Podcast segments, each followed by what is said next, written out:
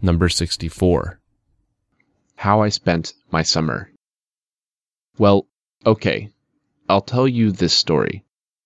To tell the truth, it wasn't the best summer for me. You know, I'm not paid millions, so I can't afford to rest for a long time. But last year I was really tired, so I definitely needed a vacation. I had quite a smart plan.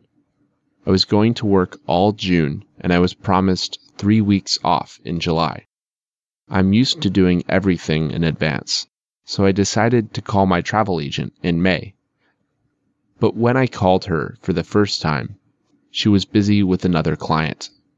When I called her for the second time, she was on vacation, and then something else happened. On the whole, I had called her four times before I managed to talk to her and order tickets. To cut the long story short, by the end of the June, I had finished all my business. I was ready for my trip when my telephone rang. I picked up the phone, and what did I hear? I was told that my flight was canceled. It was awful. I tried to make a row, but it was in vain.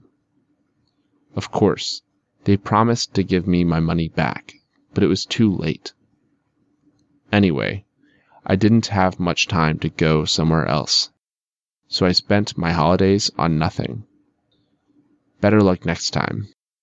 I hope.